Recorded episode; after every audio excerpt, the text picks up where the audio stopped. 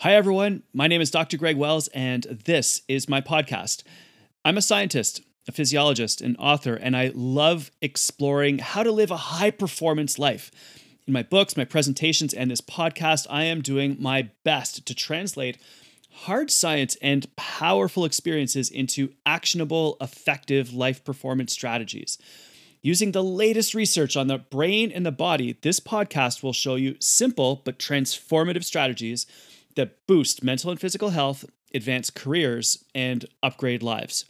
I am committed to changing one life at a time for the better. I want to focus on health, happiness, and performance, and I call my mission the billion person problem. And I don't kid myself that I'm going to reach a billion people, but that's the dream and the space where my passion, my expertise, and my practices all come together. My passion is to help people live healthier and more impactful lives. My expertise lies in the research that I both try to conduct and engage in for a living. And my practice is devoted to providing evidence based insights and strategies that make it possible to achieve personal and professional success. And that is what this podcast is all about.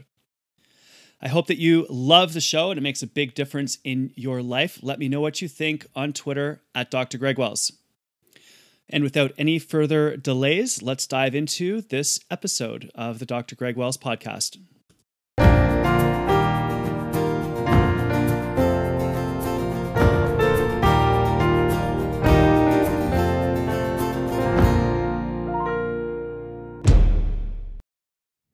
Hey everyone, welcome back. It's great to be with you. I am really excited about this podcast because it's actually me being interviewed.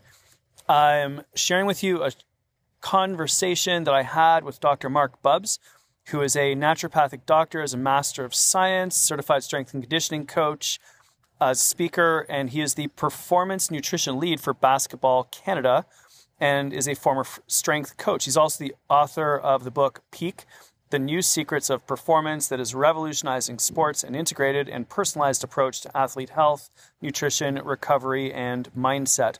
He's a regular contributor to Breaking Muscle and a nutrition advisory board member for Strong Magazine. He's been working with athletes and active people and clients striving to improve their health for almost two decades and uses an evidence based approach to nutrition, movement, and lifestyle modifications. He regularly consults with teams in the NBA, the NFL, the NHL, and the MLB, making him one of the few professionals who is an active consultant sports science consultant in all four professional sports leagues in North America. Uh, we had a great conversation, went deep into human performance, into optimizing potential, uh, and I just thought it would be great to share that conversation with you. So, without any further delays, uh, from outside of an airport in northern Canada, about to fly home, please excuse the background noise. Uh, here is my conversation with Dr. Marc Bubbs from the Performance Podcast. Greg, thank you so much for taking the time today, bud. Hey, Marc, thanks so much for having me on the show. I'm so excited. Fantastic. Well, I'm looking forward to talking mental and physical performance here today and, and diving into your latest book, The Focus Effect. But perhaps before we start, um, we can talk a little bit more about your background and you know when you were doing your studies, kinesiology studies at university. You know, when did you know that you really wanted to pursue a PhD and work in elite sport? I'm still not sure what I'm doing. That's kind of funny. Um, so when I knew I wanted to get into kinesiology and human physiology fairly early on, uh, I broke my neck when I was a teenager, and that sort of sparked my interest in medicine. All my friends were doing business, so initially I applied to do business in university, but I I was missing one mathematics at and the school that I wanted to go to, University of Calgary, because they had a great swim team. Uh, wouldn't let me in. I got into Western, I got into University of Toronto, I got into UBC, like all these great schools, but Calgary wouldn't take me. So I was like, oh, I'll just do kin kinesiology for a semester, get my math, and I'll transfer over into business. And as soon as I took anatomy and intro to physiology, I, was hooked. And uh, so I ended up doing my my undergrad in kinesiology, which was great, and swam all the way through university, which was loads of fun. When I graduated, I started a company and did human performance consulting very early on, taking what I'd learned as an athlete and applying it to the business world. And fairly rapidly ran up against an executive at a bank who looked at my bill and she said, So, what are your qualifications? And I was like, I have a kin degree. And then she said, You probably need to go back to school. So, uh, at that point, I went back and did, and I realized that I needed to get more education. So, I did my master's and PhD uh, and sort of wove my way through exercise physiology into respiratory physiology, into biomedical engineering when I did my postdoc, and then respiratory medicine uh, at SickKids. So it was a long, convoluted path that's still evolving, but the theme of the human body and optimizing health and performance have have really been a, a through line for the whole for the whole time. That's incredible. Uh, it's amazing those little moments in life that steer us in a certain direction, and obviously uh, really spark something there. And, and you know, Greg, if we talk about your time as director of sports science at the Canadian Sport Institute, you know, what were some of the, the biggest lessons learned through successes or failures that, that really stand out for you and impacted your perspective on, on human performance?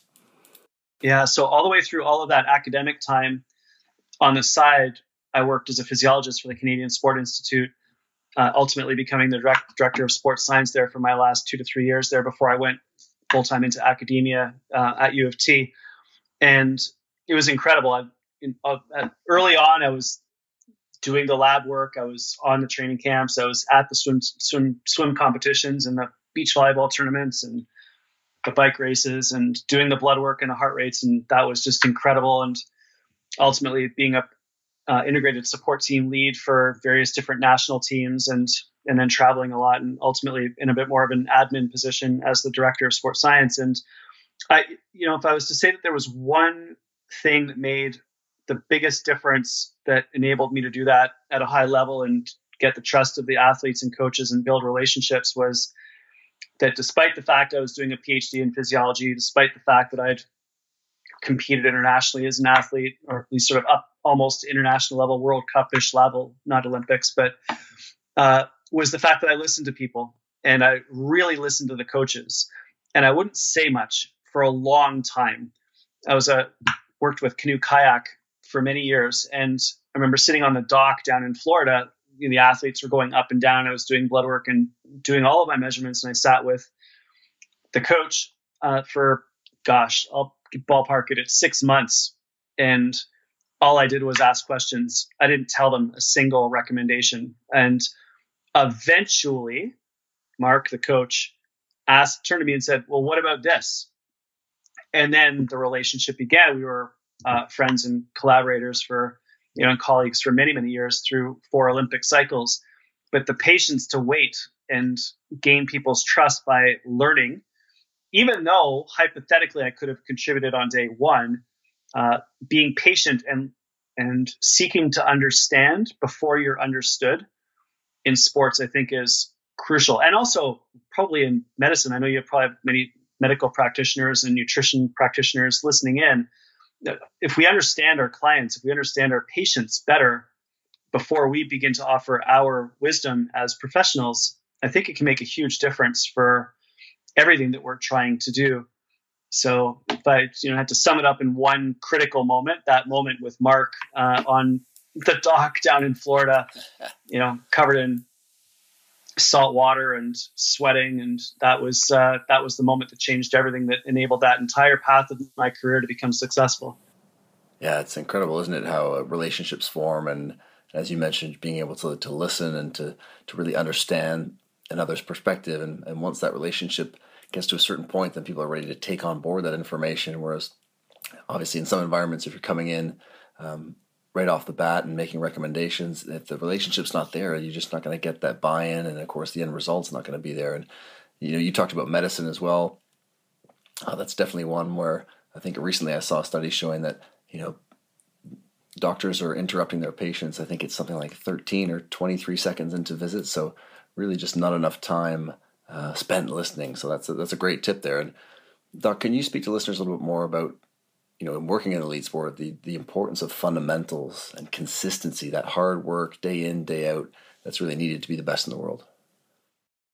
Yeah, if I was to look at it in hindsight and track, I've had the incredible gift of working with almost 200 Olympic athletes over the years and many different sports. And I've been to three Olympic Games with CTV as a commentator if there was one through line to all of that, if someone was to say to me, you know, what what's the one thing about those athletes that make it versus those that don't? Why are some athletes successful? It's consistency around the fundamentals. And I listened to a podcast with LeBron James recently, and one of the things that stuck out for me was that he does hundreds, if not thousands, of layups every day, every week, even at this stage of his career he's practicing the fundamentals, the most basic move in basketball. He continuously does it. Uh, so that if that opportunity ever comes up, it's unconscious. His performance is so hardwired into the motor patterns of his brain that he's able to execute without conscious thought. And that's the game for all of us. If you want to get healthier, if you want to get fitter, if you want to uh, improve your body composition, it's consistency over time. Getting to work out every single day, doing your recovery protocol, every single day, uh, eating healthy foods every single day. Not to say you shouldn't have a treat from time to time. It's, that's totally okay. Not to say you shouldn't take a day off. You absolutely should. But it's the consistency over time that adds up. And it doesn't have to be massive changes that lead to success either. If you look at Team Sky and cycling when they were winning uh, the Tour de France and Olympic medals, and I know there's doping accusations, so just put that aside and consider what they were doing from uh, engineering the best that they could to get do the, to do as well as they possibly could. They took care of every single little detail. So they looked at the rolling resistance of their tires and on the bicycle on the bikes to see if they could find a type of rubber compound that offered less resistance so that they could get a 1 to 3% improvement in in power output. They put booties on all their riders to improve the aerodynamics of the feet moving through the air as they pedaled on their bikes. Every single little detail. And so when you add up these little tiny 1% improvements consistently over time, you end up with these exponential gains. And that is what makes the impossible possible. That's what turns success from a hope into a fact. So if anyone listening is trying to figure out, you know, how do I get to that marathon? How do I finish that 10K? Uh, how do I change my you know decrease my percent body fat how do i help my clients? That's in my experience and in watching many many people you know that is the the fundamental uh, as you said that that's the fundamental thing. It's consistency and microscopic wins added up over a long period of time. Yeah so true. And it's definitely something that's difficult to convey to um, you know the general public. Sometimes we always want that fast body composition weight loss or, or you know fitness change, what are some strategies that you might use when you're working with um, general population or even giving a talk in a general audience to help people to reinforce that idea of consistency being so crucial to, to achieving that outcome? Yeah, I'm glad you brought that up because I'm so many times have heard, you know, is there a hack that I can use to to get there? I hate biohacking. It's such a big thing, and I've been labeled as a biohacker in the lovely um, in the internet uh, I am not a biohacker. I'm a physiologist, and I love to study how the human body works and to find ways of optimizing human health and performance. But I don't think that there's a shortcut. You can certainly use cold or heat or compression gear to improve your recovery. You can use uh, nutritional supplements to achieve certain things if you're very specific. Uh, but we really need to look at the fundamentals of what we do on a daily basis. And some of the things I've been learning about and speaking about quite a bit recently are the intersection between the four big elements of what we can do to make our lives better, which is sleep, nutrition, exercise, and mindset.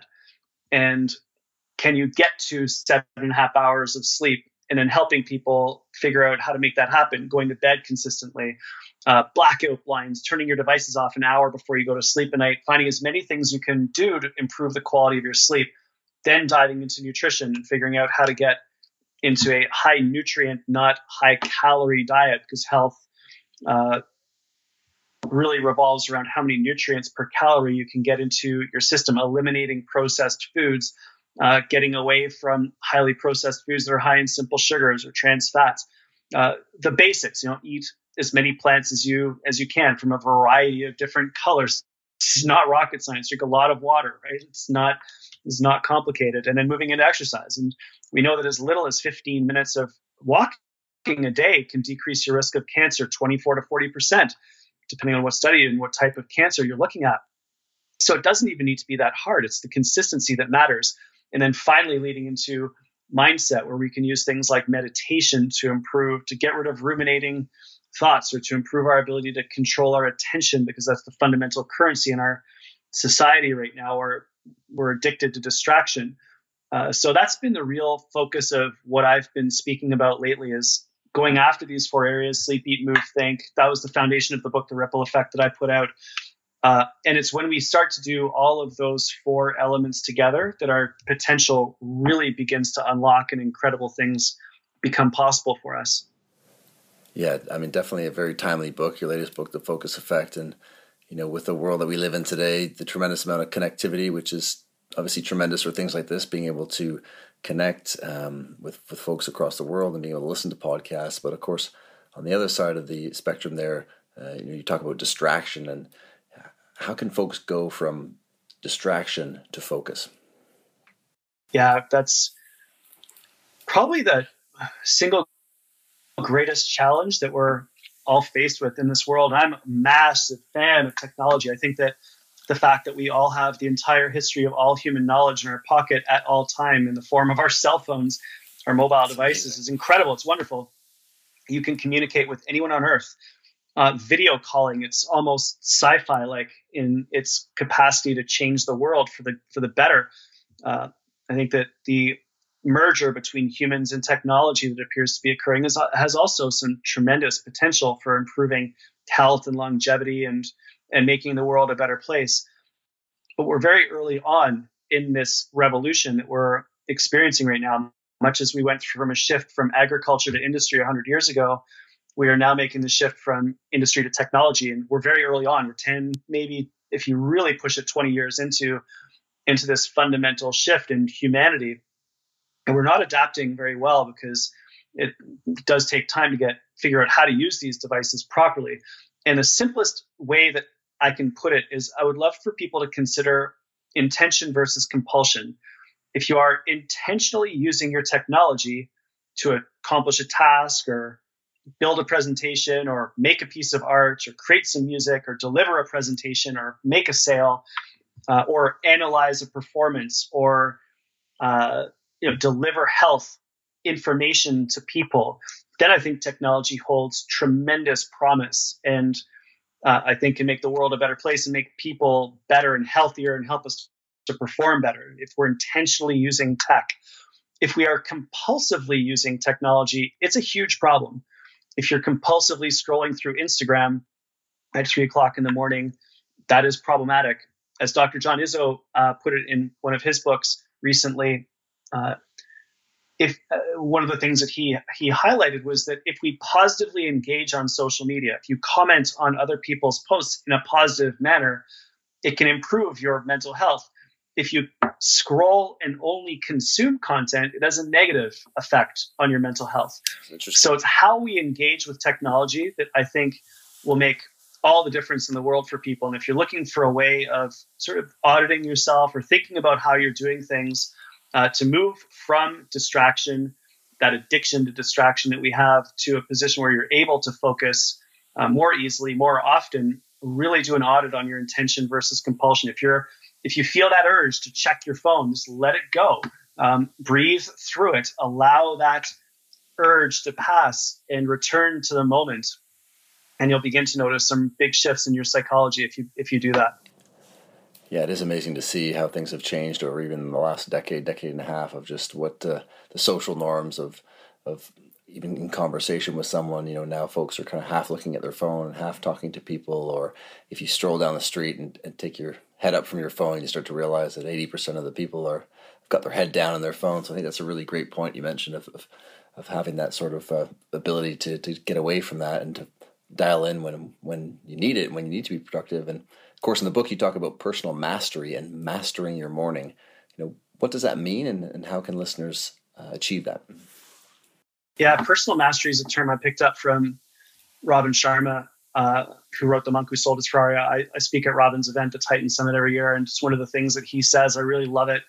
and we picked up on it when Bruce and I wrote the Focus Effect to really dive into what are some of the strategies that people can use to really develop mastery, life mastery, work mastery, personal mastery, and over and over and over again, the world class performers that we examined and explored and interviewed had very rigorous morning routines.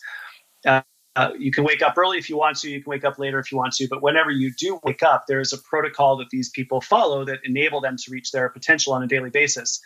Uh, Self care is always a part of that. That involves things like, um, you know, a hot shower, but finishing with cold to activate the endocrine system, uh, getting your morning workout in, doing your journaling, gratitude, exercise, meditation, healthy food all of which you can mix and match to try to create a protocol that you use uh, to get your day going in a controlled way so that you're fueled properly. You've got great nutrition on board. Your mindset is um, optimized and you've gotten your exercise in. Little things like exercise in the morning increase BDNF, brain derived neurotrophic factor, that improve brain performance uh, and brain adaptation. If you eat the right types of foods, you're going to have a stable level of energy for a long period of time. Uh, if you do your meditation, you'll be able to control your attention. And if you compare, sort of, imagine waking up and doing, you know, going to the washroom and doing doing all of that, uh, maybe doing a bit of journaling or reading, followed with some meditation, followed by a little workout, followed by some food. And the entire protocol could take you an hour, but imagine that relative to jumping out of bed, checking social media, going through your email, racing downstairs uh, you know, grabbing a bite to eat out your door, whatever happens to be, you know, front and center in, in the fridge. Sure. We we live in an uncontrolled way, and I want to take the guesswork out of health and human performance. So, getting control of your morning in order to establish personal mastery is a really big uh, factor that I think can make a huge difference for a lot of people. Yeah, it is amazing once your morning, once you are productive and feel like you've been productive in that morning, uh, it, could definitely change mindset and how you feel, and then your ability to be uh, to create quality work. And of course, routine is a key part of all that. And and Greg, I, I've noticed with clients as well as with athletes, you know, when as they as they get a little older or start to have families, you know, the little people in the house start changing up how much sleep we're getting, and and all of a sudden the morning routine has to be adjusted or, or, or definitely tweaked. How does that? Um, how do you help support um, athletes or clients when the environment's sort of not optimal in terms of performance, but you need to work around that and be able to to get them to perform as best as they can? Yeah, I've got two little ones, and they are four and eight. So I'm through finally after let's see, yeah, a long time of not sleep. having any control over sleep to finally they are now in a good position and they are sleeping really, really well. Uh, what are the things that I've done over the last couple years that's made a huge difference is that I know my kids get up around seven. So I've got to be finished my workout by seven o'clock. If it happens one second after seven, it gets disrupted. You know, Adam at two or three is walking into walking into, we built a little tiny fitness center in my house. We took one little tiny room and put in a bike and a TV and a, some kettlebells and some weights and, um, and a treadmill. But he's walking in at seven o'clock. So I've got to be done by then. Getting up early is huge for people that have uh, little ones, but you still want to get in a workout. And by the way, workout could be not necessarily exercise. Um, it could be meditation. It could be a stretching, uh, a mind body practice like yoga. It could be personal development like reading.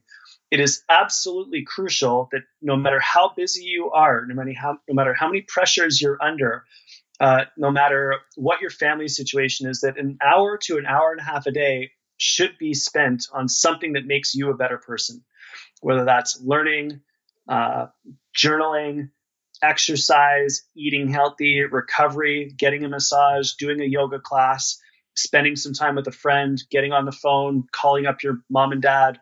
Like, if we can find, sorry, if we can carve out and defend 60 to 90 minutes a day for us to develop as people, it doesn't matter how busy you are. And we can all find it. I've been with the busiest people on the planet, the people that are the highest performers on the planet in business, music, sports, uh, doesn't matter. Those people that have really crafted world class lives have come to realize that it's not your success that determines your lifestyle. It's your lifestyle that determines your success. And they're not just saying that in hindsight, it's how they actually got there and achieved what they managed to achieve. So please control your environment. Uh, make it easy for you to get some exercise in. Create a space in your house that you use for meditation. Create a little space in your house that you use for exercise. Uh, get rid of all of the bad food out of your house. It's okay if you go out for a treat, but if you keep it in your house, you or someone that you love will eventually eat it. So control that environment, control what you do, and find 60 to 90 minutes a day, whatever time works best for you, to do something that makes you a better person. Fantastic advice. And if we dovetail on that idea of mastering your morning, I know you talk about the difference between time management and priority management. Can you uh, unpack that a little bit for listeners? Yeah, absolutely. And by the way, it's not just morning, uh, mastering your morning, it's also mastering your evening. That 60 minutes before, after you wake up and the 60 minutes before bed are bookends to your day. So contemplate crafting a a protocol that you use for both of those. And, and if you can do both of them, then it completely alters the shape of your life. And that leads into this idea of priority management, not time management. And what I've seen in this era of constant, unrelenting distraction, where we live out of our email inbox, we live out of our calendars, we are being inundated with notifications from social and text messaging where we've lost control of our time. Everyone else is controlling our time, not ourselves. Is that a critical element in our ability to get back control of our lives, which in many cases we have lost, is the ability to do priority management, not time management. So being absolutely clear on the three to five things that you want to achieve this year, this quarter, this week, and today. And beginning your day with a quick glance at, you know, what are my big five for the year? What are my big three for the year? You know, what am I accomplishing this quarter? What do I need to accomplish this week, which I do on Sunday nights, and what do I need to accomplish today, which is what I do first thing in the morning after my uh, 60 minute runway that I that I run first thing when I wake up. And so it's not the easiest thing in the world to do because you're living in an environment where everyone's going to be competing for your time. But strategies may include something like don't check your email until 10 o'clock in the morning. Turn off all, all the notifications on your phone, your computer, and your watch and your iPad so that when you want to check your email, you check your email, but you're not getting alerted and your attention dragged back towards text messaging. I have an Apple Watch. I've turned off all the notifications. Um, I have a phone. I run it on do not disturb mode 24 7. Same thing on my computer. I've turned off all the notifications so that if I want to engage, I engage. If I don't want to, then I do not get alerted. And getting control, defending your priorities is so important. Otherwise, you'll be very, very busy, but you'll accomplish absolutely nothing that's important. And that's a you know fundamental concept that I learned almost 20 years ago from Stephen Covey. It's one of his principles from the Seven Habits of Highly Effective People, and it remains just as true today as it was 20 years ago. Yeah, definitely. Um, totally agree with the the idea of getting rid of the the notifications. I mean, you talk about fighting that compulsion to want to check and and to be engaging on some of these platforms. And of course, if you remove those, then that's a great way um, to to help to reduce that compulsion. So so terrific um, advice there. And and you mentioned mastering your evening. Uh, it's definitely something I wanted to dovetail into here. The kind of the bookends of the day. I find such a, a key uh, concept for people and that importance of, of recovery, regeneration. You know, for yourself, are there any red flags when you're working with athletes or working with general public, um, corporate clients that really stand out for you? That you know, okay, this person's really got to shift their focus to, to start to master the evening because that's becoming a real roadblock to, to success. Two things. First of all, dinner with your family must be device free. There should be no devices anywhere near the table when you're at dinner with your family. That is so foundational for relationships, for communication, and it's extraordinarily difficult in this era. A good colleague of mine, Dr. James Rouse, has a little wicker basket that everyone throws their devices into when the family's about to start dinner. And when dinner's over, you can go get your device, but no one touches or looks at their phones during the course of dinner. So that's so crucial if you want to have a relationship that works. And it's a battle if you have teens. I totally get it. The second thing for athletes and for business people and anyone else that is a high performer, wants to be a leader in their field um, or their lives, is to make sure that you are device free for the hour that before you fall asleep at night it is so important for us to defend that last hour so that you can unwind you can create a bit of a barrier between your day and falling asleep so you can decompress so you can do some journaling read a great book fiction maybe a biography take a hot bath followed by a cool shower to decrease melatonin uh, sorry increase melatonin production when you decrease body temperature maybe do some meditation some gentle stretching which is so it's so important for us to craft that evening routine that enables us to fall asleep quickly and deeply at a consistent time. Because if you do that, then all of a sudden your brain repairs itself better. We are we learn and we're creative when we sleep. We're not we we do not learn during the day. We learn when we sleep. And so when we build these routines around our evenings, it enables us to fall asleep quickly and deeply. We're healthier, we can perform better, and we can ultimately reach our potential more easily during the course of the day.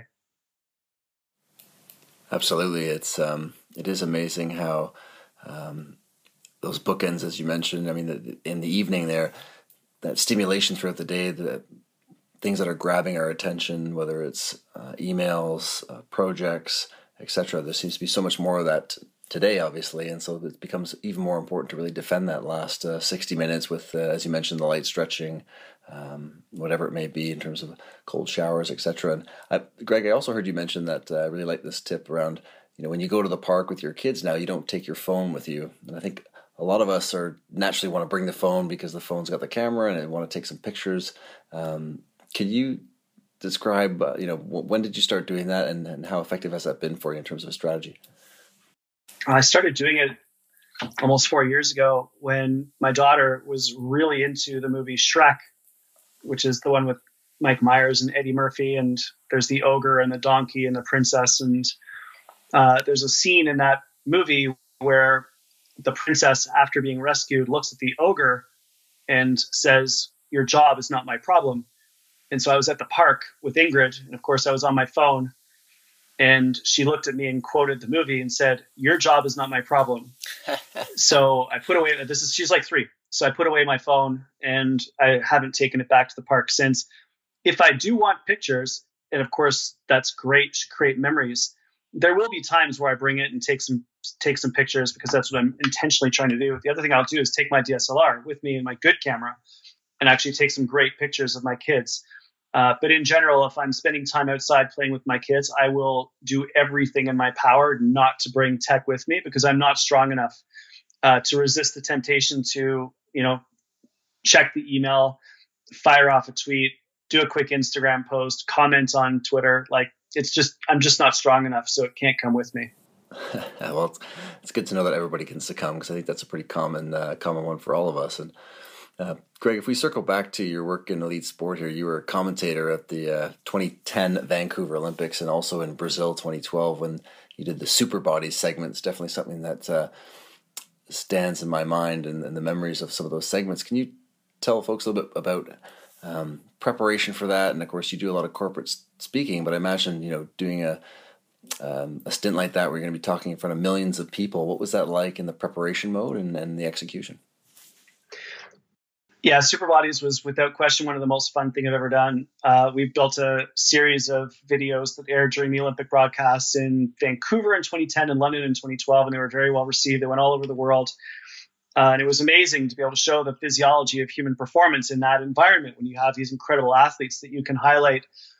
And the preparation was you know, so rigorous, I can't even begin to describe it between writing the scripts and figuring out the topics and getting the CGI, the computer generated imagery accurate to the human body, uh, delivering the performances on camera, which required massive amounts of rehearsal, and and then ultimately being at the Olympic Games to commentate live for CTV and TSN, uh, distilling performances in the moment to, to describe what what happened. Uh, in addition to the Superbody segments, we did a ton of live analysis, which was such a blast.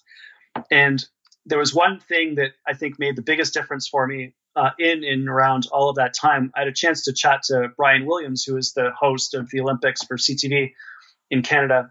not Brian Williams from the U.S. that encountered some challenges with the, the Me Too movement, but Brian Williams in Canada is a great, wonderful human being. Love him and, and uh, took incredible care of me as I was getting used to being on camera. And one of the things that he said, which I thought was was fascinating, was that the more you prepare in advance, the easier it is to do when you're actually there. And he had a binder with him. Uh, and Byron McDonald, who's wow. the swim commentator, has the the same thing where there's notes on every single athlete. There's notes on every single sport. There's notes on history, location, uh, training principles, quotes that they've done. And so when they're speaking about these athletes, they have quick reference guides that they can jump to and lean into in the moment. So the preparation is is so extensive. And the people who look like they're off the cuff, people who look like they're very natural, people that look like they're just enjoying themselves, I've found, um, you know, when I'm behind the camera in studio, are also the ones who have rehearsed, who have prepared, who have studied, who have uh, planned, who have vetted every single thing that they're doing, so that by the time they're actually in front of the camera, uh, it's so easy for them. They've already done it a thousand times, and that's what I try to do as well. Is just overwhelmingly prepare. So, just as an example, I would do these two to three minute segments um, of analysis during prime time during the Olympic Games. And before I would go on, I would write the script two to three minutes, and I would seek to perform the script with no mistakes 20 times in a row before I went on air. Incredible. And so that was my goal every single day was to be able to deliver the lines perfectly with no mistakes 20 times in a row. Then I knew I was able to go on camera and actually do it on the live broadcast itself. So that's the level of prep that these guys do and why some of them are are so amazing at it and one of the things that I've tried to adopt in everything I've I've done since that moment in all aspects of my life. Yeah, it's incredible how much repetition it takes to build that automaticity, and it's uh, just like in athletics that over and over and over again, preparing, preparing, and then as you mentioned, it just looks like it's come second nature and uh, absolute natural when the person's delivering it. So, uh, yeah, fantastic series, and uh, definitely if folks haven't seen that, then, then definitely check it out. I'll, I'll, include some links as well in the show notes here. And uh, you know, Greg, with with your career, so many incredible different facets to it. If we come back to you as a scientist, you know, how important has it been through all these different mediums for you to be able to share the science, to interpret the science, and to connect people more with with today's uh, latest um, evidence in the science? Yeah, that's ultimately become my mission in life. I've found that I'm much better at translating science and helping people to understand it than I am at pretty much anything else. I think that's really something I love doing. I think that's something I'm good at doing and something that gives me massive energy and something I feel is the right thing to do. And if I do it right, if I do it well, we'll make the world a better place. So I've really tried to help people deconstruct, understand, science, deconstruct and understand science better so that they can take action and actually make their lives better. I've tried to decode nutritional science. I've tried to decode exercise science. I've tried to decode sleep science. I've tried to decode um, mental skills science for people. And I've, I believe that we need to do that in a way that's frictionless for the person who's the recipient of that information. I think that that's our job as scientists who are, you know, if, if you have a job as a professor um, or as a scientist in most places, you are probably funded to some degree by public uh, taxes. So it's our job to help people in the general population to understand science that they can make their lives better as part of what we do. That's why I'm active on Twitter. That's why I put science information up on Instagram. That's why I do these podcasts. Uh, that's why I write books. That's why I love doing public speaking so much, is because if I can help people understand the science of the human body better, I am sure that people will make better decisions in their lives and ultimately reach their potential in whatever it is that they care about the most. And that has become the mission. That's become my purpose. That's become what I try to do on a daily basis. And why I'm so thankful for opportunities like this to connect to your audience because it's another group of people that I would not otherwise have had a chance to speak to uh, in the course of my life. So it's just a blast. It's hilarious. Like I just can't believe that every single day this is the type of stuff that I get to do now. The world is such an incredible place and technology like we're recording this interview over Skype. Like I'm in my home office right now and I'm talking to hundreds and thousands of people. It's just mind blowing. It's so much fun. And yeah, that's what we're, that's what I'm all about these days. And what I'm trying to do as much of as possible. Yeah, I mean it's an incredible platform, and it's uh, as you said, just incredible for all your information, to be able to touch people like that is is terrific, and definitely want to respect your time here today, Greg. So, last couple questions for you before we wrap up. First, on the elite sports side of things, you know, where do you think the next greatest gains will come from in the next five or ten years in the world of elite and pro sports? Mm, interesting. I think that I, I can't predict five years from now, I would say right now the field that's probably getting gaining the most traction is sleep. I think athletes are really recognizing the value of sleep and investing in it. There was an article about the Toronto Raptors recently getting sleep coaching for all of their players. It's crucial. The head coach for the Seattle Seahawks has been quoted as saying that sleep is our weapon. So that is an area that's big right now. I think obviously data analytics and as artificial intelligence becomes better and better, we're going to have more of an opportunity to learn from big data about high performance, analyzing heart rate and GPS data and recovery metrics to be able to understand when athletes should perform and, and when maybe when they need might need a break. And then there's probably uh, technology that can have, I think, I'm sort of thinking my way through this because I've never answered this question before. It's interesting. The other technology I think that's particularly interesting is quantified self. And although we've had devices like Fitbit around for a long time, the technological advances that are being made now with things like the Oura Ring, which you can use to track your sleep, or Apple Watch, which can now measure an ECG, uh, and, and other apps like Whoop that can tell you a lot about your recovery. Even though they're very primitive, we're just getting started in this field. I think the ability to quantify your own physiology in order to learn more about yourself and then take action to train better, to be healthier, to eat better, sleep better. I think that's where we're really going to be able to see all of this science that we've learned from exponential technologies help each of us individually to live better lives. So that's probably the area that I'm most excited about right now is quantified self merged with exponential technology uh, to help people improve. And I think that goes right from world champions all the way through to someone struggling to recover from a heart attack in the hospital. It is incredible, isn't it? The uh, the real time data and of course that individualized, personalized data that you're getting to be able to inform an athlete's practice in terms of the training, the fueling, the recovery. It's it's it's incredible. And and Greg, the last one here for people listening in, you know, coaches, athletes, practitioners, you know, anyone listening in who's trying to improve their focus, you know, what's one piece of advice that you would give to help them upgrade their their focus and uh, mental performance? Uh, meditation, without question. If you want to improve your focus, if you want to improve your attentional control, then meditation is the primary tool in which you can train yourself to do it. It's like strength training for the mind. And you can use apps like Headspace and Calm to learn how to do meditation better. You can use devices like the Muse, M U S E headband. You can check them out at choosemuse.com. I get no money from any of these devices or apps that I've mentioned. It's just stuff that I've used that I've found helpful.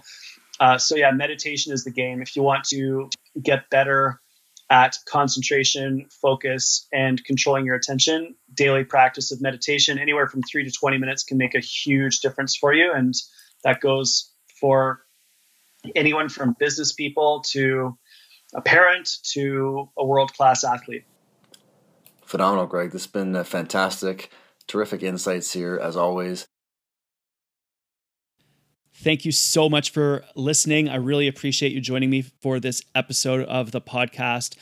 Your time is incredibly valuable, and spending it with me is just mind blowing. I, I thank you so much for doing that. It's great if you want to support the show, if you enjoyed that segment and you want more, please subscribe to the podcast on iTunes and on Google Play. That makes a huge difference for us. And then also, if you can let me know what you think. All of my social media are at Dr. Greg Wells. And of course, if you can share this with anyone in your network, it would be greatly appreciated as well. All right, that's it for this week. Thanks for listening, and we'll speak to you again really, really soon.